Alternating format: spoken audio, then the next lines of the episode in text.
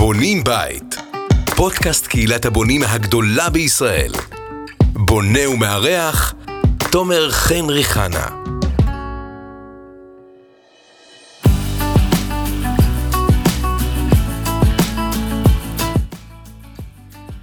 איפה אתם אנשים יקרים, מה שלומכם כאן תומר חן חנה, מטר בונים בית, וברוכים הבאים לחלק השני בפודקאסט בונים בית בנושא פיקוח בנייה. מי שעדיין לא האזין לחלק הראשון מוזמן להיכנס לאתר בונים בית ולהקשיב. אה, פרק מאוד מאוד מאוד חשוב בנושא פיקוח בנייה, איך בוחרים מפקח, מה זה מפקח בנייה, ועוד טיפים רבים וחשובים. אה, אז בואו נקשיב לחלק השני. תודה רבה לניר פרץ, זיו טריבס, יוסי עמית. אה, על זה שהם הצטרפו אה, אליי לפודקאסט המאוד חשוב הזה. מאחל לכולכם בהצלחה, המשך האזנה נעימה, ואנחנו כאן לכל שאלה. תודה רבה חברים, מתחילים. אה, עוד שאלה, בנושא אחריות. האם המפקח אחראי לכל תקלות הבנייה? לדוגמה, ביקרתי באתר וזיהיתי ליקויי בנייה כמו חציבה באלכסון אה, אה, וכדומה, האם בתפקידו של המפקח להעיר לקבלנים, מה הוא עושה עם ברור. זה. ודאי. אז- זה אז- מסוג הדברים, דוגמה שאני אומר, שאתה מגדיר איפה- מראש. איפה האחריות המשפטית של, ה, של המפקח בתהליך הבנייה אל מול ה... אז אני אסביר ככה, עניין של לחצוב באלכסון, או לחצוב ישר, זה לא משנה, הוא שם. זה עניין של אסתטיקה, כן, אין לך מה. לקחת פה לבית משפט, לצורך העניין, אוקיי? אבל ברמה, ובשביל זה אני אומר, אני- את הדברים מראש, אוקיי. זה גם עניין של איך האתר נראה, כלומר, ברגע שאתה מגיע ואתה רואה שבאמת, אחד כן, אחד לא, חוצבים בצורה מסודרת, בקו ישר, האתר גם נראה טוב, אבל זה דברים שצריך לדרוש אותם. לא כל קבלן יודע לעשות את זה, בטח שאם מדובר על הקבלני חציבות, שהם בדרך כלל קבלני משנה של אותם קבלני חשמל או אינסטלציה, הם בכלל עם אפס מודעות לאיך להתנהל באתר. אבל צריך להגדיר את הדברים האלה מראש. אחריות, אם אותו בונה אומר אה, לתבוע, בסופו של דבר צריך להבין על מה כן אפשר לתבוע ועל מה אי אפשר לתבוע. יש כן דברים אפשר? שהם בתקן, אם טעית בגובה של האסלה, זה תביעה. כי יש גובה של 40 סנטימטר אה, מושב אסלה. זה בהחלט זה התרשלות. תביעה. עכשיו, לא הגענו לבתים וראינו שהאסלה יושבת 28 סנטימטר, כי התבלבלו בין העניין של הברגים לבין העניין של הגובה האסלה הסופי, תקן של מדרגות, יש לך מה לתבוע. כלומר, בדברים האלה. אם יש נזקים שאתה רואה שהם באמת התגלו בגלל רשלנות או חוסר פיקוח של המפקח, יש פה מקום לתביעה, ואני אומר לתבוע, כן? לא לחשוב פעמיים, לתבוע. אין בדברים האלה, כי ה... זה באמת, אני אומר, איפה השליחות שלנו? לבוא ולחסוך לבונים את העוגמות נפש האלה. אם לא עשינו את זה, לא, אין לנו זכות קיום. חד וחלק.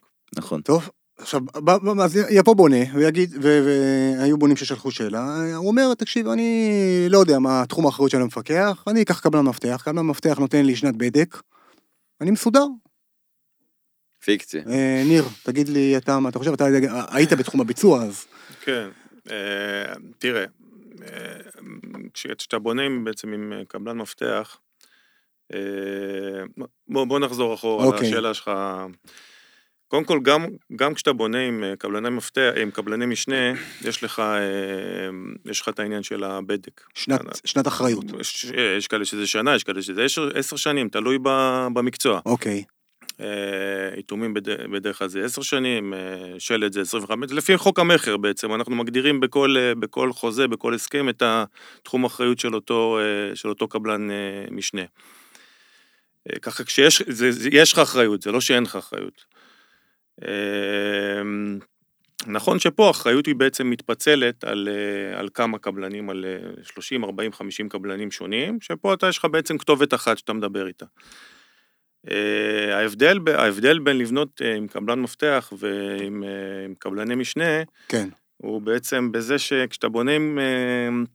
יש את העניין של, של עלויות בעצם. אתה בונה בדרך כלל עם קבלן מפתח, העלויות אה, קופצות במשהו כמו 20 אחוז. אה, שזה מאוד משמעותי, מאוד משמעותי, בסכומים של 2 מיליון ומעלה, זה, זה, מצד זה המון שני, כסף. אה, אין את העניין הזה של אה, מכרז קבלני. נותן לקבלן, מפתח, לא, זה- סע. זה- זה- וזה זה- מאוד לא, בעייתי. זה אותו דבר. זה, זה אותו, את אותו דבר, את אותו דבר בעצם, אתה, אתה, אתה בעצם מאגד ל, ל, להסכם אחד, אוקיי. למכרז אחד. מה שאתה עושה עם קבלני משנה, אתה, היום, אתה בעצם היום הולך מתקשר עם, אה, עם אינסטלטור בנפרד, עם חשמלאי בנפרד, אתה לוקח את הכל ושם את זה בחוזה אחד, בהסכם אחד, במפרט אחד. זה אותו דבר בעצם, אתה עושה את אותו דבר, רק שפה אתה נותן את זה לקבלן אה, אחד, שמרוויח 20% יותר מאשר אתה מפצל את זה לשאר הקבלנים. אה, לפחות 20 אחוז. כן. לפחות, כן. עכשיו, יש עוד... זה מגיע עד 30 אחוז. יש עוד עניין, שאתה, שאתה בונה עם קבלן מפתח, אתה אף פעם לא יכול לדעת אה, מי, מי בעלי המקצוע, מי בעלי המקצוע שהוא יבוא, נכון. יביא. יש ומה האיכויות אגב, מה האיכויות של... בין כל של- אחד. הוא הרי רוצה להרוויח כמה שיותר, זה האינטרס שלו, והאינטרס שלך כבעל הבית, שאתה תקבל את הטיב הטוב ביותר. לגמרי, זה בדיוק שיחה היום, היום, היום שעשיתי, בונה שבונה בית שני כבר, אה, אה, ואמר לי, תקשיב, היה לי קבלן מפתח, קבלן מצוין, קבלן טוב, לא היה לי איתו בעיות, אבל אה, אה, לא עשה לי בידוד אה, בבית הראשון. קבלן בזה- מעולה. מעולה. קבלן תותח. עכשיו, אה, שאלתי אותו, הגדרת לו מה, הגדרת לו מפרט? הבאת לו משהו? לא, אה, הוא בנה מפתח. מפתח. בדיוק, אז זאת הבעיה, שאתה אז- לא באמת יודע לרדת לרזולוציות. כשאתה לוקח קבלן מפתח, אתה מקבל עסקת חבילה. והוא יכול להיות שהקבלן אז- איתום שלו, אז זה אז אולי אני אקח מפקח גם עם קבלן מפתח. אתה חייב, לא אולי. זה, זה, זה, אני יכול להגיד שזה, אני במקומות שהייתי עם קבלן מפתח, נו. גרם לי לים פיצוצים איתם, למה? באתרים. למה? כן. ברגע שסגרת איתו חוזה, הוא עם מבחינתו- הקבלן מפתח. כן, קבלן, אוקיי. סגרת איתו חוזה, הוא אומר, אוקיי, זה הסכום שלי, זה מה אני צריך לבנות, בוא נראה איך אני מרוויח הכי הרבה כסף. ברור. כן. אוקיי? זה בתור התחלה מה שמוביל אותו. רמת האלתורים, רמת היצירתיות, אבל אי אפשר להכליל, מדהימה. יש קבלנים... יש כאלה. בנפרד, אני רק אסביר שלדעתי היום אוקיי. קבלן מפתח זה משהו שהוא כבר לא קיים. פעם קבלן מפתח הייתה חברה קבלנית שמחזיקה בפיירול שלה את כל הקבלני משנה. ואז הם גם מנהלים אותם משם, אה? ומתפעלים אותם. אפרופו העניין של אתה לא יודע את מי הוא מביא, מי עושה את העבודה, אם זה חשמלי אינסטלטור. אני בבית אחד שאהבתי משם בסופו של דבר את הקבלן, וזה נגמר בפיצוץ, צריך גם להבין את הפן המשפטי של קבלן מפתח תכף. אני מתחיל בקומת מרתף, בא לי אינסטלטור אחד, עולים לקומת קרקע, מגיע לי אינסטלטור אחר, קומת אה, חדרים, אינסטלטור נוסף. היה אותו דבר גם עם שני חשמלאים שהוא הביא לי. שאלתי אותו שאלה רק מאוד פשוטה, מביניהם, מי עומד אחרי זה מול חברת חשמל להעביר את הבית ביקורת? עכשיו, אני לא אגיד שכאילו כל קבלן יש לו את העניין של איך שהוא פורס, איך שהוא מעביר תשתיות, איך הוא מחלק מעגלים, ואי אפשר לעשות את המשמש הזה בבית. זה סלט מאוד בעייתי. עכשיו, באיכות החומרים, הוא יביא את החומרים הכי פשוטים. אם יש משהו שצריך להוריד במפרטים, זה שאתה מגדיר חומר מסוים, או שווה ערך. אין שווה ערך, כאילו שווה ערך זה תמיד יהיה איזה משהו. ולכן חשוב להכין את המפרט. זול. נכון, ולכן מפרט מדויק. מפרט שבדיוק אתה מגדיר את מה שאתה רוצה. עכשיו, קבלן מפתח, בוא נראה על זה גם, שעם כל הכבוד לעניין הזה, שכאילו הוא אמור לעשות לך את הכל, הוא יודע שבאמצע יהיה ים תוספות, שכעיקרון אתה לא מגדיר אותם במפרטים, ויהיה, אי בדרישות עבודה. ויהיה, בטח. אי אפשר להגדיר הכל. ושם הוא בונה, כי הוא בפנים. וגם אם ההבדל- התרשמת, אגב, מאיזשהו פרויקט מסוים שלו, לא בטוח שהצוות הבא שאתה נכון. תקבל, אם יש לו כמה פרויקטים במקביל וזה לא פרויקט אחד, אז מן הסתם יכול להיות מצב שאתה תקבל צוות אחר, ואז האיכות היא גם שונה, כן, אבל אם את אותו בונה שדיבר איתי, כן? הוא אמר לי, תומר, בוא תכתוב לי מפרט. אני לוקח את התוכניות שלו, כותב לו מפרט, גרמני, לוח תשלום, תשלומים, מפרט, טכני, מסודר. אני אומר, תקשיב, עם זה, עם זה אתה חותם חוזה. מה קורה אז? הוא ניגש לקבלן מפתח, הוא מציע לו הצעת מחיר. אז הוא נמצא בנקודה הרבה יותר טובה, אבל עדיין מישהו, מישהו צריך לאכוף את זה ביומיום, לראות את הביצוע. גם אם אותו לא אחד רק כתבת לו את. המפרט, הוא יודע להבין מה כתוב במפרט כדי לדרוש את זה או לראות את זה קורה בשטח? את אותו אחד שנתת לו את המפרט? טוב מאוד שהוא מתחיל מנקודה בכלל שהוא יודע מה לדרוש. זה בסדר גמור ומצוין לבין כאלה שאומרים, לא, לקחתי קבלן מפתח, זהו, סגרתי איתו, והם לא יודעים בפנים מה- על מה מדובר. מה התכולה בכלל? כן, לא, הם לא זה, יודעים, כן.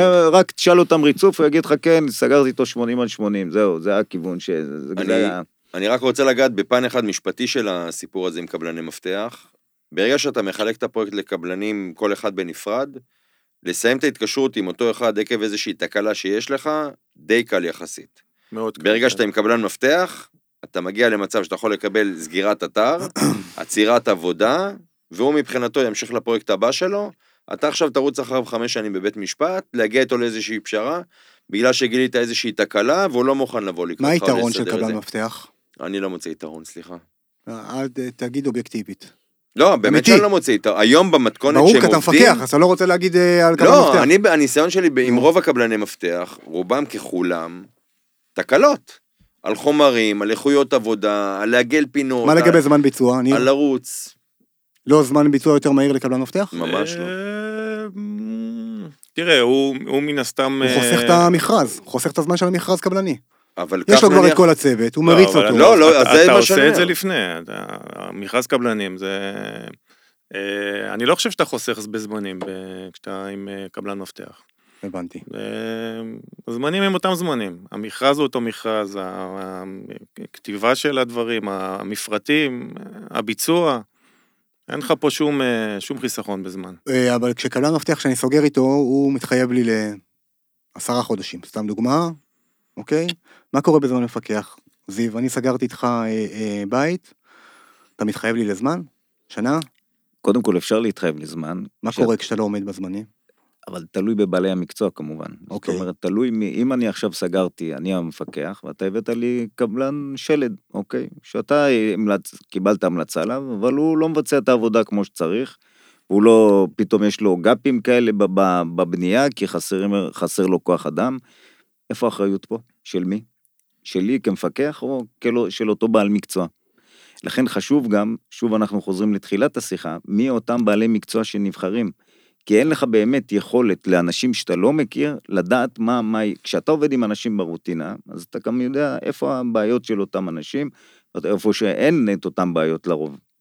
אבל בנקודות האלה, אתה לא יכול להתחייב על זה, יש גם כל מיני עניינים שנכנסים תוך כדי, יש לך עניינים של מזג האוויר, של אה, פתאום... בסדר, אה, מה שקשור... רמדאן. אז אתה לא יכול... רמדאן, כן, לגמרי.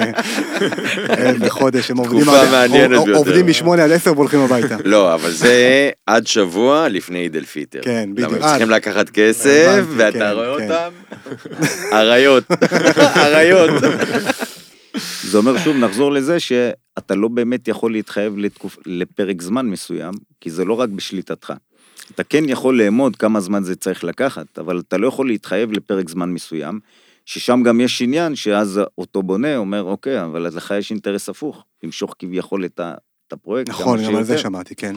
אתה מבין? ושם אתה צריך להיות, עוד פעם, זה כמו שאמרנו מקודם, זו באמת משרת אמון אמיתית, ואותו בונה צריך להרגיש בעשייה היומיומית, לא בסוף הבנייה להגיד, אה, למה זה יתעכב לי. בעשייה היומיומית והשבועית, שיהיה לך מדדים לראות שבאמת נעשית עבודה.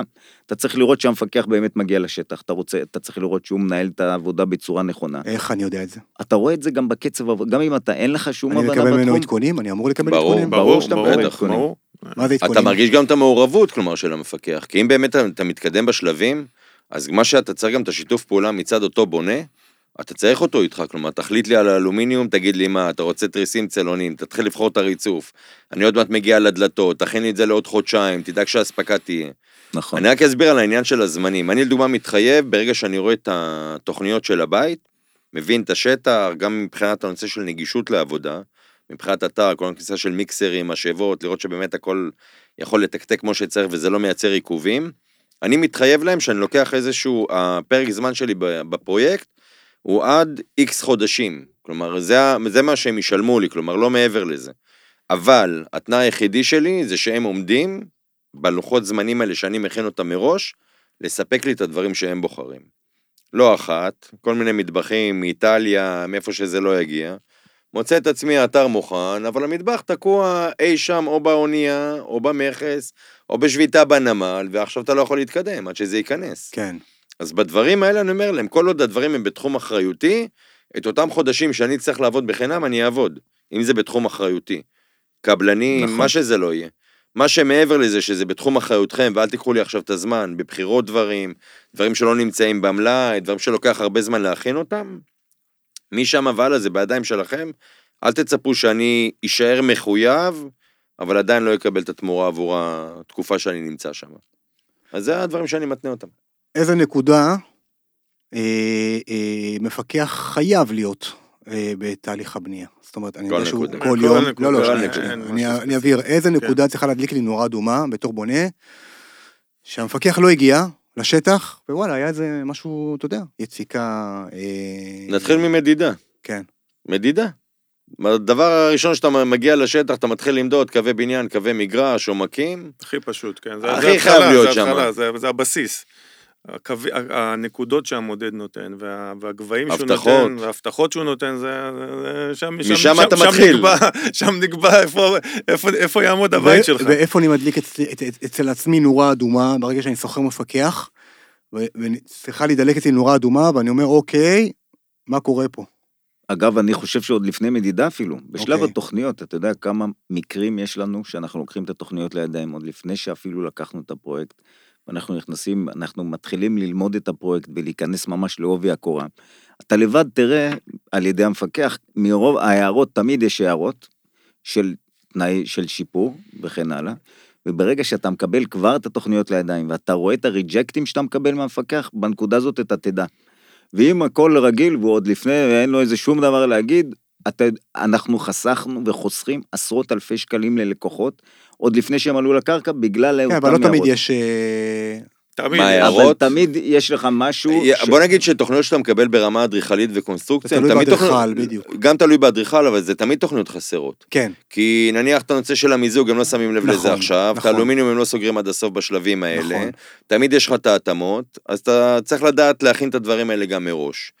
אה, אבל הסוגיה הזאת, אני אומר, של לשבת על התוכניות, זה באמת עוד החלק המשרדי בעיניי, שהוא בהחלט חשוב. כאילו, אתה לא, אבל אז אתה מכין את יכול עצמך לאמוד עם וצופה ה... דברים, כן, אבל ברמת הפיקוח שלקוח צריך להרגיש את המפקח בשטח, אני תמיד אומר, אל, אם אני מקבל שיחות טלפון מהלקוח, משהו אצלי לא בסדר. כלומר, היוזמה והדחיפה תמיד צריכה להיות מהצד שלי. עדכונים אם שבויים. זה עדכון, שלחתי לו, כן. גם אם יש עדכונים קריטיים, גם בתקופה, בוא נגיד, של השלט, זה קורה במרחקים טיפה יותר אה, אה, עם אה, מרווחים, אבל בשלבים של הגמרים, העדכונים הם ברמה יומיומית, כלומר, הקצב והסינכרון שם של הקבלנים שאתה מכניס לבית, טיפין טיפין כל אחד אחרי השני, בהנחה שעושים את הדברים כמובן בסדר הנכון, העדכונים שם הם אה, מטורפים, והמעורבות גם, דרך אגב, של הבונה באותו זמן, היא מאוד מאוד חשובה.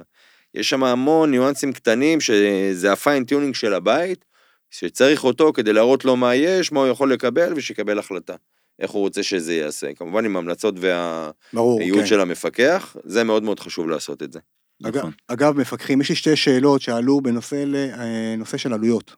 עלויות פיקוח, אה, לא עלויות ישירות, איפה המפקח יכול לחסוך לי, אוקיי? תכלס, בשטח, איפה הוא, מפקח טוב, אני- בואו נתמקד במפקחים הטובים בשוק.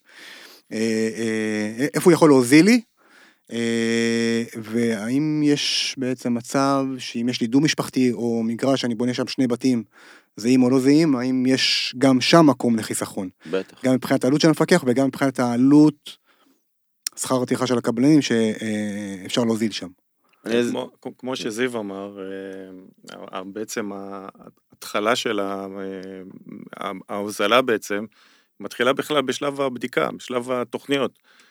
אה, מפקח טוב שלוקח אה, את התוכניות לידיים לפני שבכלל מתחילים את הבנייה ואת התהליך, אה, יכול לזהות המון, המון רג'קטים ש- וטעויות בתכנון, שיכולות להוזיל המון, המון כסף לבונה. אוקיי.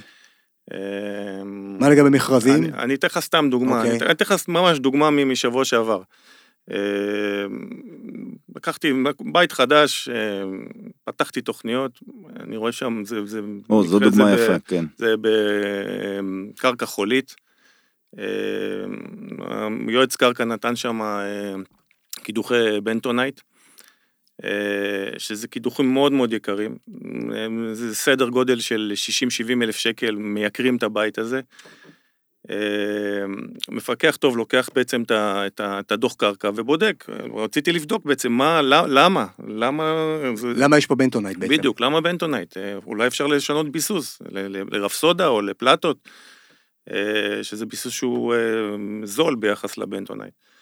ובאמת ראיתי שאין שום סיבה, אין שום סיבה, יועץ קרקע שם, יש שם איזה בית ליד שהוא חשב שהוא בסיכון. אה, אז באמת, אה, דיברתי איתו, הסברתי לו, הבאתי אותו לשטח אפילו, אה, ושינינו את התוכניות. אז סתם, זאת, זאת דוגמה, זאת בעצם דוגמה ל, ל, ל, ל, ל, לחיסכון. חיסכון שאתה- של כמה? אתה יכול, 60-70 אלף בדיוק, שקל. שיבינו זה, זה על מה זה עוד, עוד מדובר, לפני שהתחלנו את הבנייה. בכלל, זה עוד לפני שבכלל התחלנו את התהליך, זה רק לפתוח את התוכניות בפעם הראשונה. יש המון טעויות ב- ב- ב- באינסטלציה, ב- ב- ב- הרבה דברים שאתה יכול אה, להוזיל שם, כל מיני בריכות מיותרות, כל מיני צינורות שעוברים בכל מיני מקומות הזויים שאתה יכול לשנות את התוואי שלהם ו- ו- ובעצם להוזיל. זאת אומרת, החיסכון אה, הוא יותר ב... אני בתיקוני מדבר, תוכניות. אני מדבר כרגע על, על, על לא, השלב הראשוני ברור. בעצם. על ה- פעם ראשונה. זה, ב... יש לך עוד הרבה בדרך. עוד הרבה. אה, בדרך זה כבר, אה, זה כמעט יומיומי, זה יומיומי, החיסכון שלך הוא יומיומי. אני אקרא לי את אותו דבר בבית בתל מונד, הלקוחות יגידו לך, אני חסכתי להם כמעט 220 אלף שקל, רק בגלל החוסר רצון של היועץ קרקע ושל הקונסטרוקטור. כן, כן, אה, בביסוס יש הרבה... תקשיב, זה היה מזעזע, כלומר, גם כן סיפור של דרשון שם דיפונים זה קורה הרבה. טירוף, כאילו, ממש לא האמנתי שאני קורא את הדוח קרקע, איך הם הגיעו לקטע כזה של בנטונייט, ואת שניהם הבאתי למצב שזה ייגמר ברפסודה ופלטות. אפרופו העניין של חיסכון לאורך כל הדרך, זה לאורך כל הדרך. עכשיו, אני גם, יש לי משפט שאני אומר אותו ללקוחות שלי, או שאני יושב איתם עוד לפני, אני אומר להם, את הכסף שלי אתם מרוויחים בפרויקט, כלומר, אותי אתם מרוויחים בפרויקט. נכון. מה שאני יודע, לחסוך לכם, לדבר נכון עם הקבלנים, לדרוש מהם את מה שאני דורש מהם, לבוא לשבת עם אותו ספק שיהיה, ואתם תלכו אליו בתור אה, לקוחות שבונים, מול זה שיושב עם מפקח, שהוא מבין את הידע המקצועי, הוא מכיר את העלויות, הוא מכיר את הזמנים, אוטומטית הוא מוריד כסף. אני עשיתי פעם ניסוי עם לקוחה, שאמרנו שאני ואשתי, נסענו לספק דלתות, היא התחילה לדבר איתו מה אני רוצה, מה אני רוצה, נתן לה מחיר, אמרתי לה יופי. אני נעים מאוד יוסי עמית, מפקח, מכיר את העלויות, אני יודע מה קורה בשוק, בלי לדבר הרבה, 3,500 שקל הנחה. כסף? כסף. על הפרט, על הפריט הכי קטן הזה, של דלת כניסה. ברגע שאתה יודע לדבר איתם, ואפרופו נכון, גם עניין, להכיר. גם עניין יש שאם המון אתה אומר, קאצ'ים ש- ש- אם- שהלקוחות לא יודעים לראות, ובדיוק כמו שיוסי. אומר, גם לדרוש את זה, אבל נכון. בדיוק, וכשאתה יודע להשוות תפוח לתפוח, בדיוק. זה שונה לחלוטין. ולכן, בדיוק כמו שיוסי אמר, אין סיכוי שמפקח טוב לא מוציא את. הוא לא מחזיר בחזרה כביכול את עלויות הפיקוח נכון. שלו. בטח. אם הוא מפקח לא טוב והוא לא אמין, לא אז טוב, אתה- זה כמו כל תחום, זה יעלה להם יותר. יכול כן, להיות, כן. יעלה להם יותר. ברור, אבל לכן צריך לבדוק ולהתחיל עם אותם פרמטרים שבתחילת השיחה אמרנו אותם, לגמרי. ומשם להתגלגל, אבל מפקח טוב לחלוטין בפרויקט זה דבר שיכול לחסוך הרבה כסף, הרבה עוגמת נפש שאתה יושב בבית ויש לך רטיבויות ויש לך בעיות ואז אתה לא יוצא מזה.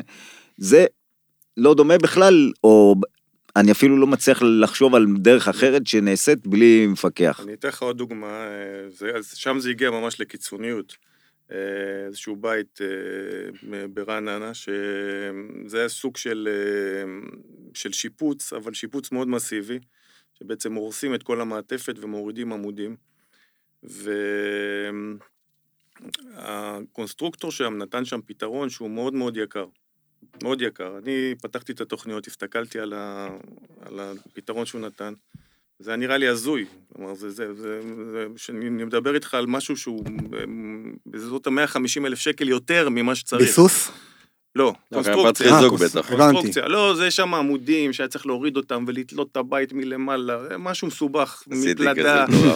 מטורף. ומשהו, עכשיו, תשמע, באתי לקונסטרוקטור, אמרתי, תשמע, בוא, יש עוד פתרונות, בוא, בוא נחשוב על משהו אחר ש- שיוזיל עלויות. אה, הוא לא היה מוכן לשמוע. הוא פשוט לא היה מוכן לשמוע. הוא אמר לי, זה תשמע, כבר זה אגו מה... זה שהכי אגו, קשה, זה זה לא, סיוט. זה לא, כמו עם האדריכלים, לא, אה, תקשיב, מה- שפשוט עשינו, הלכתי ללקוחות, הסברתי להם. והסברתי להם את המצב, ואמרתי להם שיש דרך אחרת, אפשר לעשות את זה אחרת, ביותר זול, באותו, הבניין יעמוד, הוא לא ייפול, הוא יהיה אפילו יותר חזק. ובסופו של דבר מה שעשינו, זה, וזה פה- זה משהו שהוא קיצוני, זה לא קורה בדרך כלל, החלפנו קונסטרוקטור. כן. פשוט הלכנו לקונסטרוקטור אחר, עשינו תוכניות חדשות. אה, ו... כן, כן, זה קרה גם לי באופן אישי. זה עדיין שווה את הכסף של התכנון התכנון ושתבין, מחדש. הם חסכו 150 אלף שקל. נכון. לגמרי. זה- זה זה גם קרה לי באופן זה אישי. עדיין שווה את הכסף של התכנון מחדש עם קונסטרוקטור אחר, אין ספק. אה, אבל זה באמת, אני חושב שאם... הרי בסופו של דבר, קח נניח את אותו קבלן מפתח ואין מפקח. הוא בא אומר להם, חבר'ה, זה מה שהקונסטרוקטור ביקש, זה מה שאני עושה. כן, אם אין את העין המקצועית שיודעת לבחון את זה ולייצר גם חלופות ולבדוק דברים שהם יכולים לתת את אותה איכות, אבל בפחות עלות, שם אתה יודע להרוויח את הכסף של המפקח. כאילו, להבין את זה. אה, אגב, הגעה לשטח, שאמרת לגבי הקבלן מפתח, אה, מפקח אמור להגיע כל יום? כן. פעמיים בשבוע? שלוש פעמים לא, בשבוע? כל יום. כמה שצריך? כשיש קבלן מפתח, אתה שואל? לא, לא, לא, לא, יש מפקח, יש מפקחים שאומרים, אני מגיע מתי שצריך. כי אה, בשלד יש אה, תפסנות אה, ממ"ד שלוקחת כמה ימים, אני אין צורך לא לה- משנה. להגיע לשם. למה אני אבוא לשתות קפה? מאוד חשוב הנוכחות יש כאלה. מפקחים שאומרים, אני נתת כל יום דוגמה בשטח. של ממ"ד. אז בוא נגיד, לא משנה. אני אומר ממ"ד, לא משנה, קירות אחרים, כל דבר בבית. אוקיי, ממ"ד, רמת הפרטים שאתה צריך לבדוק שם, אם זה בצינורות, בגובה הדלת, בסגירה שלה, לראות שלא מעוותים את המשקוף, סליחה, ומחזקים אותו כדי לפני היציקה. אז כולכם יש לך חושבים ים שזה... פרטים. יוסי, גם כשאתה לא צריך לבוא, צריך לבוא. מספיק הנוכחות שאתה רואה. הנוכחות שלך, הנוכחות שלך עושה... הדריכות היא אחרת באתר. כן. ברגע, ש- ואני אומר, גם אני, לדוגמה, כשיטה, אני לא מגניח לאותו אתר באותה שעה כל יום. כלומר, הסבבים שלי הם תמיד משתנים ורנדומליים. כי אתה צריך כן, להשאיר גם אותם... אתם אותו דבר. לא, הרעיון הוא להשאיר אותם דרוכים. עכשיו, כן. זה לא שבאת אליו ויודע, אני אבוא בשמונה, יהיה אצלי עד עשר וחצי, אחת לא, עשרה, החתול הלך, מ-11 אני כבר יודע כן. בדיוק לעשות בלאגן. כן.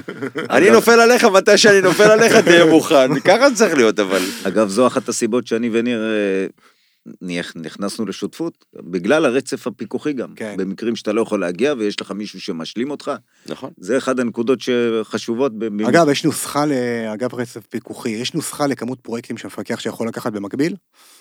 זה תלוי במורכבות. של פרויקטים. אני יכול להגיד לך שיכולים לך שני פרויקטים ששותים אותך לגמרי.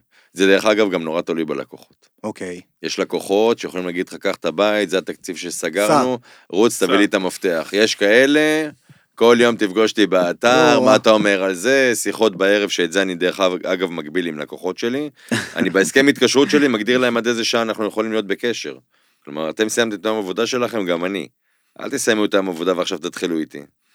אז אה, גם זה צריך להיות מוגדר, ואני חושב שזה משהו שהרבה לקוחות גם יודעים להעריך את זה, ואני חושב שזה עושה מאוד סדר בפרויקט. אני פעם אחת, לדוגמה, לקוח ויתרתי עליו, כי הוא התעקש גם בימי שישי בערב בלי בושה להתקשר. פעם, פעמיים אזהרה, פעם שלישית, מכתב על סיום התקשרות. לגיטימי ביותר. אגב, סיום התקשרות. בוא נדבר קצת על זה, גם על תנאי תשלום לפיקוח למפקחים בארץ. מה נהוג, מה כדאי לבונים בארץ אה, אה, מבחינת תנאי תשלום כאלו שישמרו גם על המפקח וגם עליהם. מה לדעתכם הכי נכון, איך זה עובד אצלכם? בגדול, תשלום חודש בחודשו. זה לפי ההתקדמות. סיום התקשרות, המלצה שלי, שלשני הצדדים ניתנת הזכות לסיים את ההתקשרות בהתראה של 15 ימים, 30 ימים, אבל לשני הצדדים. אם הכימיה, בעיקר אני אומר, הכימיה בין המפקח לבונה לא רצה טוב, קשה מאוד להישאר באתר, וקשה מאוד גם לנהל את האתר. אם יש לקוחות, ואני מודה בפה מלא, היו לקוחות שהתחלתי איתם ולא סיימתי איתם את הפרויקטים. קודם כל, אם יש איזשהו, ותמיד אני אומר את זה ללקוחות שלי מההתחלה, בתיאום ציפיות, שבב הכי קטן שלי אמון, בואו נסיים את ההתקשרות. לגמרי, אין לי מה לעשות ממש- איתכם זה הדבר באתר, הכי חשוב. תרדו ממני, כאילו, אני יורד ממני, אני, כלומר, תרדו ממני ואני ארד ממכם באהבה. כאילו, באותו רגע, בואו נסיים את ההתקשרות, אין טעם להמשיך הלאה. אם באמת אין את הכימיה הטובה, אין את העניין של להאמין ללקוח, להאמין למפקח, אי אפשר לנהל, באמת, זה פרויקט שלדעתי נועד לכישלון. ואסור הוא- להישאר שם. העניין הוא שהרבה, בגלל כמה כאלה שמכפישים את השם של המפקחים, ויש כאלה שהם פשוט שרלטנים, שנמצאים בתחום, אז אנשים מתחילים, זה עושה מין באז כזה, ומתחילים לחשוב שמפקח זה, זה נישה, זה כמו שוב, כל בעל מקצוע אחר. לא חסרים בעלי מקצוע שרלטנים. נכון. קח קבלנים שהם עם תעודה, אבל- רשומים. רק סליחה יוסי, לא משהו כן. קטן, כשאתה קם בבוקר לבנייה של בית בשביל מישהו, ואתה עושה את זה בכיף שלך, כאילו זה הבית שלך, וככה אתה מתייחס לזה, ואז לא באמת מאמינים לך, ומתחילים לחשוב שאתה... זה בדיוק מה שיוסי אמר, זה לא באמת נותן לך את החשק לעשות ולתת מעצמך יותר. עכשיו, הנקודה הזאת, זה כל מפקח, אני חושב, שקם בבוקר, הוא צריך להרגיש כאילו הוא בונה לעצמו את הבית, לא הוא בונה בשביל הלקוח. זה גם לעצמו, זה מאתגר אותו, זה עושה לו כיף, שהוא יוצר עוד משהו, עוד בית שהוא הצליח לבנות. נכון? לטעמי זו הדרך. שאלה, עוד שאלה בשבילך. אה, מה טיב הקשר שצריך לדרוש בין האדריכל למפקח בהקשר של הבנייה בכלל ותקציב בפרט? צריך שיהיה קשר בין אותו מפקח שאני שוכר לבין האדריכל שלי? אה, קשר מוקדם יותר? קשר מוקדם יותר, כן. לא, הרבה מ- פעמים, הרבה פעמים שאני, אני באופן אישי, אני יכול לספר על עצמי, אה, האדריכלית שלי, או האדריכל שלי, או האדריכלים שנפגשתי, ישר ניסו להביא לי מפקחים שלהם. אני קודם כל אומר, סטופ, תעצור, hold it, ואחרי זה תבדוק. לא אז. קו- מה, מה, מה, מה אני? אגיד לך מהפן של האדריכל, למה לדוגמה, אני לא מכיר את אותם אלה שניסו לא, לא, את זה, זה- אבל אני אתן לך דוגמה למה הוא, כן, האדריכל רוצה שאתה תעבוד עם המפקח שלו. אוקיי, כי כשיש לו את העיניים שהוא מכיר בשטח, כי אתה, המפקח זה העיניים שלו בשטח, והוא יודע איך המפקח, על מה הוא שם דגש, והוא סומך על העשייה שלו, אז הוא רוצה ש... כי גם הוא, לאותו אדריכל, יש אחריות, הוא, יש לו פיקוח עליון. יש לו אחריות כאדריכל של פיקוח עליון על הפרויקט. וכשיש לו מישהו מפקח מטעמו, שהוא יודע עבודות שלו, הוא יודע על, על מה הוא שם דגשים, אני יכול להגיד לך עלינו שהרבה אדריכלים שהתחלנו ולא הכרנו אותם כשהיית לפני זה, בכובע עם אדריכל, כשהיית אדריכל. לא, דווקא אה, אוקיי. כמפקח. כשאנ- כשלא הכירו אותנו לפני כן, וראו איך אנחנו מתייחסים לדברים ולעשייה, הם ממליצים עלינו ללקוחות הם אחרים. רוצים שקט, גם הם. הם רוצים שקט בגלל שהם הבינו איך אתה מתייחס לעשייה שלך. אז לכן אני לא חושב, יש מצבים שיכול להיות בגלל שהם גוזרים קופון, יכול להיות, אבל שוב אנחנו חוזרים לנקודה שאתה לא אימון. באמת יודע, את, אין לך דרך לכמת או לדעת את זה, אז נחזור לפרמטרים הראשונים, ועוד פעם אבל נחשוב. כמה פעמים אני אשאל, לא, מצאת, אותך, כן. מצאת את זה שמפקח שנמצא בשטח ועובד עם התוכניות, מבין כמה טעויות האדריכל עשה ולא התייחס אליהם? לא, כמה אבל מה זה פעמים אומר? קרה? מה זה Hmm? אומר? תוך כדי ביצוע, נו. בדברים שאתה המון- עובד עליהם, המון טעויות אדריכליות. אתה מגלה המון טעויות. עכשיו, אם האדריכל והמפקח באותה סירה, אז מן הסתם... אחד מחפה על השני. ועכשיו עוד פעם, אני לא אומר חס וחלילה לא, לא, לא, לא מכלילים, לא מכלילים, לא. מכלילים לא, גם. אני אומר גם, אין גם אם היה וזה חיפוי, קורה, גם הוא צריך לטפל בזה, גם אם היה וזה קורה, מענה. אז בסדר, לטפל, אבל מאוד חשוב שיהיה איזשהו שיח מקצועי כן. וענייני, טכני, בין המפקח לבין האדריכל. הוא צריך אותו לאורך כל הדרך, לא יעזור, כלומר, זה לאורך אחד צריך את השני. כל הדרך זה- צריך. עכשיו, אי אפשר לצפות או לקוות שאדריכל מסוים יעשה איזה שהן תוכניות, המפקח שלי כבר ידאג לאשר לי את זה בשטח. זה לא עובד ככה. אז מאוד חשוב, שבוא נגיד אה, אדריכלים שממליצים על מפקחים, אם זה מישהו שהוא טוב, אם זה מישהו שהוא טוב, אז זה בסדר. אני פחות אוהב את ה... מה לגבי יועץ איתום? הייתם ממליצים להביא גם יועץ איתום או בקרה נוספת במקביל למפקח על איתום? איתום זה... בוא נגיד ככה, מרוב הבתים שאתה עושה במשך השנים, אני כבר נמאס לי לדבר על איתום. לא, אבל מרוב כן. הבתים אתה כבר. לא, אני לא אומר חס וחלילה שאתה כבר נהיית מומחה לאיתום, אבל uh, אתה כבר רואה לפי הבית, אתה יודע את האדמה, יודע את הסוג ביסוס שעשית, חומרים שאתה כבר מכיר אותם וקיבלת אותם במפרטים, זה כך מפרטים שיש לך, ובגדול עם זה אתה מריץ את אותו בית. כן, אבל- אני, אני אישית אה, בדרך כלל אה, לוקח את התוכניות של הבית, ואני אני בעצמי קובע את ה, גם את המפרט, ובמקרה של איתום, אני גם מוציא כתב כמויות. כי א', אה, אתה, יש לך מיליון, מיליון סוגים ודרכים ו- וחומרים לאטום את אותו בית. אז אני מעדיף אני, אני לכתוב את מה אני רוצה, איזה חומרים, באיזה חומרים אני רוצה שיטמו לי את המרפסות, בכמה שכבות, את, ה, את, ה, את המקלחות, את המרתפים. אני קובע את זה לקבלן, כי אם עכשיו אני אקח את התוכניות ואתן את זה לשלושה ארבעה קבלני איתום, כל אחד ייתן לי מפרט אחר, כמויות אחרות. זה לא תפוחים תפוחים. בדיוק, זה לא תפוחים, אתה לא, אתה לא יכול להשוות את זה.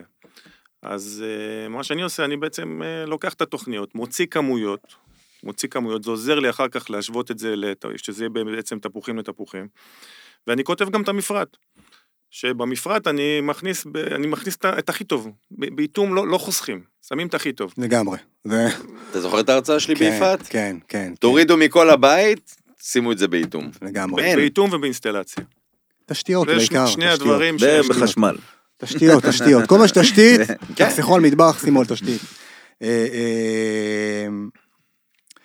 אה, אה, עוד שאלה שאני רואה עכשיו שצצה לי לעין, זה עוד פעם על האינטרסים שלה. זה איך, האם בונים יכולים אה, לוודא ולהרגיש שהמפקחים, שהמפקח שבחרתי, באמת בעדי, באמת משרת את האינטרסים שלי. איך אני, איך אני יוצר את האימון מול המפקח? זה מאוד קשה. היום בונים כשיוצאים לבחור מפקח, תשמע, אין מה לעשות. אתה, אתם חיים בתוך שוק שהאימון בכם נפגע, אין מה לעשות. אה, אז היום, איך, איך בונה יודע להפיג את החשש הזה כשהוא נמצא מפקח? מה, מה הוא עושה? הוא, הוא יכול לוודא את זה שהוא באמת דואג לאינטרסים שלו?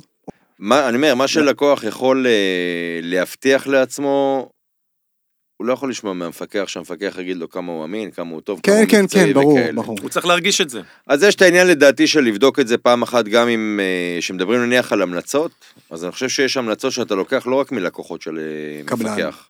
אתה לוקח קבלנים שעובדים איתו, אתה לוקח אדריכלים שעובדים איתו, או שהוא עבד איתם, כן? משם לקחת את ההמלצות. זה עניין של התנהלות שאתה בוחן אותה בכמה אספקטים. מול הקבלנים זה בהיבט המקצועי, מול הלקוחות זה באמת בהיבט האמינות והתחושה שבאמת הוא שירת את השליחות שלו ועשה אותה. אה, מול אדריכלים זה הפן גם כן המקצועי, התכנוני, הניהולי, אפילו מול ספקים גם כן שמתנהלים איתם. אתה רואה התנהלות שהיא נעימה וטובה. אני, כשאני יושב עם לקוחות, בהתחלה, שהם לקוחות פוטנציאליים, שאני לוקח את סוף הפגישה ואני מסכם כמה זמן התעסקתי איתם ודיברתי איתם על דברים באמת טכניים, מהותיים של הפיקוח, וכמה אני מתעסק איתם בקטע של אמון, עמלות, אה, לא עושה ככה ולא עושה ככה, 85 אחוז זה החששות והחשדות האלה. 15 אחוז זה ההיבט המקצועי-טכני פרופר של מה אתה עושה בתור מפקח. אה, וזה תחושה, אני אומר עוד פעם, שזה תחושה. לא נעימה. אני אומר מראש, ממש. אני גם מבין מאיפה זה בא. כלומר, זה לא שזה נופל עליי לא, לא, כרעם, אני- אני אני- מבין מאיפה זה בא. כן. אבל בסופו את- של דבר, כמה שהם יותר באמת יבדקו, ישאלו, יבררו, זה הדבר היחידי. בסופו של דבר, חובת ההוכחה היא עלינו, והם יכולים להרגיש את זה כבר מהשלבים הראשונים של העבודה המשותפת. אבל התחלת את השאלה אם להיות כסה מובל, ואת זה אסור להיות בשום שלב בתהליך. תמיד צריך להיות, לבדוק, לראות איפה אתה עומד, כל הזמן לשאול שאלות, זה גם חשוב ובלי שום קשר. אתה, בכל זאת, כשאדם קנה מגרש, הוא בא עם כובע של יזם, אחרת הוא היה קונה משהו נטו. מוכן. הוא יזם שהוא לוקח מישהו שינהל לו את הפרויקט. עכשיו, ככובע של יזם, אתה צריך לבחור את המנהל פרויקט הנכון. על ידי המלצות, על ידי, שוב, אותם פרמטרים שקבענו אותם, וכמובן מתוך התנסות, אבל עם עיניים פקוחות להיכנס, וכל הזמן לבדוק את עצמך. לבדוק מה קורה, לבדוק מחירים, זה, זה חובה של אותו יזם, שיהיה כל הזמן עיניים פקוחות בלי קשר. כן. וכשהוא מגיע לסוף הבנייה, הוא לא, הוא, לא, הוא לא יגיע לסוף הבנייה, כבר במהלך החודש, חודשיים הראשונים הוא יזהה את זה. ואם לא, שיהיה לו נקודת יציאה, שהוא יכול להיפטר מאותו אחד, שאם הוא שרלטן. טוב, זה דיון מעניין, אנחנו כבר שעה ועשרים. אפשר להישאר פה עוד אפשר יום להישאר פה עוד וחצי. יום וחצי, אבל אני חושב שהיה דיון מדהים, אבל אני באמת. רק רוצה להגיד עכשיו עוד כן. משהו. אחד. אנחנו פה ישבנו, ענינו על שאלות של בונים. כן, אני יכול להגיד לך שגם בתור מפקחים, נו, לנו מאוד מאוד חשוב, ואני היום יודע גם לזהות את זה שאני נפגש איתם, עם מי אתה רוצה לעבוד ועם מי אתה לא רוצה לעבוד. לגמרי. וזה משהו מאוד חשוב. אני חושב שהם בונים, צריכים להגיע להבנה, קודם כל, כמה שאפשר לעשות את זה, להבין לקראת מה הם הולכים. לנסות להבין באמת את היום-יום של מה זה להיות בתוך תקופה של בניית בית, במה שזה דורש מהם, בהתנהלות, בסבלנות, בהבנה, ב... אה, כל העניין הזה של באמת ללכת ולבחור, שההמלצה שלי ראשונה תמיד לכל בונים, אם רוצים ממני טיפ מהדבר הזה שאנחנו עושים פה היום, כן, זה את כל מה שאתם רוצים לבית, תבחרו בשלבים מאוד מאוד מוקדמים. תכנון, תכנון, תכנון. תכנון, תכנון ולדעת מראש. כלומר, כי כל שינוי באמצע שיהיה, יהיה להם פעם אחת, יכול להיות גם בעלות כלכלית, פעם שנייה בלוחות זמנים, ובעיקר, אל תגיעו למצב שאתם כבר נכנסים לאולמות תצוגה, וכבר אין לכם כוח לראות את הדברים האלה, וזה קורה. ואז הבחירות הן די תכופות, אתה לא בודק את הדברים כמו שצריך, המשא ומתן מול אותם אה, מוכרים או בעלי חברות הוא הרבה יותר קצר וקשוח, כי הם יודעים שאתם צריכים את זה בפרק זמן יחסית קצר. אז לדעת, לשבת ולבחור, ויש לכם המון המון בחירות. אנשים שהם כבר בתוך התהליך, נבהלים מכמה דברים יש להם לבחור ולהחליט עליהם, כי על כל פרמטר ההיצע הוא אינסופי. אז צריך לדעת לעשות את זה בצורה משודר, אה, מדורגת, שעדיין יישאר חשק להתעסק עם זה. תענוג. נסיים בטיפ אחד אחרון שלכם, של כל אחד, שלא קשור לפיקוח, תהליך הבנייה. אני הייתי שמח ל- ל- למשהו שעולה לי בראש, וזה דבר ראשון שבגללו אנחנו פה גם. כן, זה שיתוף של כוח ההמון. ברגע שאתה, יש לך עצה טובה, התנסית במשהו כבונה, תשתף את האחרים, את החברים שלך.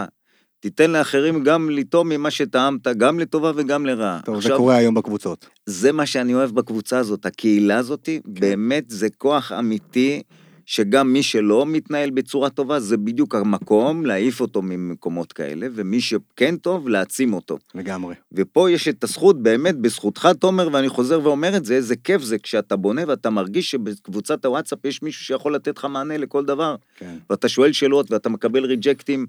אני כמפקח, אתה יודע כמה בעלי מקצוע אני השתמשתי מתוך הקבוצה שהוזלת להם מחירים? כן, כן, איזה לגמרי. יופי. תומר, שאפו אמיתי. תודה, תודה. תודה. אלוף. אז חברים, ניר, יש לך איזה טיפ ככה אני- לסיום? אני אומר, תהנו מהתהליך. לא כסף, אני מוכן לקבל כסף אני- כטיפ, אין בעיה. אני מדבר עם תימני, אני תביא לי שקלים. אני, אומר, תהנו מהתהליך. תהנו. אה, בנייה, נכון, זה, זה נשמע מפחיד, זה נשמע מלחיץ. אבל יכולה להיות חוויה. היום יכולה אמר לי בונה, בונה היום אמר לי, אני רוצה לבנות עוד פעם. שמע, זה. תהליך שממלא אותך בסופו של דבר, כשאתה אתה מתחיל, אתה, אתה, אתה בעצם מתחיל במגרש ריק, ובסופו של דבר אתה גומר עם בית. זה תהליך ממלא. צריך ליהנות, פשוט ליהנות. ברגע שאתה נהנה מה, מהדרך, נהנה מהתהליך, הכל, הכל זורם, וזה זה תהליך כיפי, יכול להיות כיפי, צריך רק לעשות את זה כמו שצריך. נכון. חברים, איזה אלופים אתם, אני אוהב אתכם מאוד. תודה תודה, רבה תודה. לכולם. תירשמו תודה. באתר, תירשמו בערוץ יוטיוב, תירשמו בפודקאסט, נפנק אתכם בתכנים מדהימים, מבצעים, מה לא. אתם רוצים לבוא אלי לקפה, תבואו, על האש, הכל. חופשי. אז uh, תודה רבה לכם. Uh, באמת, נעמתם לי, הייתה שיחה מדהימה. כנ"ל. מקווה שלמדתם. תרגישו חופשי, הטלפונים של יוסי ושל ניר ושל זיו ושלי כמובן בתיאור של, ה... בתיאור של הפרק. אה, זהו, יום אני שלישי היום. באמת אומר, כל מי שצריך איזושהי עזרה, אני פה, תומר גם יודע איך אני מגיב לדברים האלה. אז באמת, כל מי שצריך את השאלה שנראית לו הכי הזויה, תשאלו, תקבלו תשובה, באמת, בכיף. תמשיכו הלאה, כי באמת, רמת הידע שיש בתחום הזה היא אינסופית, אני כל יום לומד מחדש. נכון. כל יום כנ"ל. לומד מחדש. כולנו. ואנחנו עוד עם הניסיון. אז אה, מפה מברכים אתכם מאולפן בונים בית. אחלה תודה אולפן. רבה לכולם, ביי ביי. תודה. תודה רבה.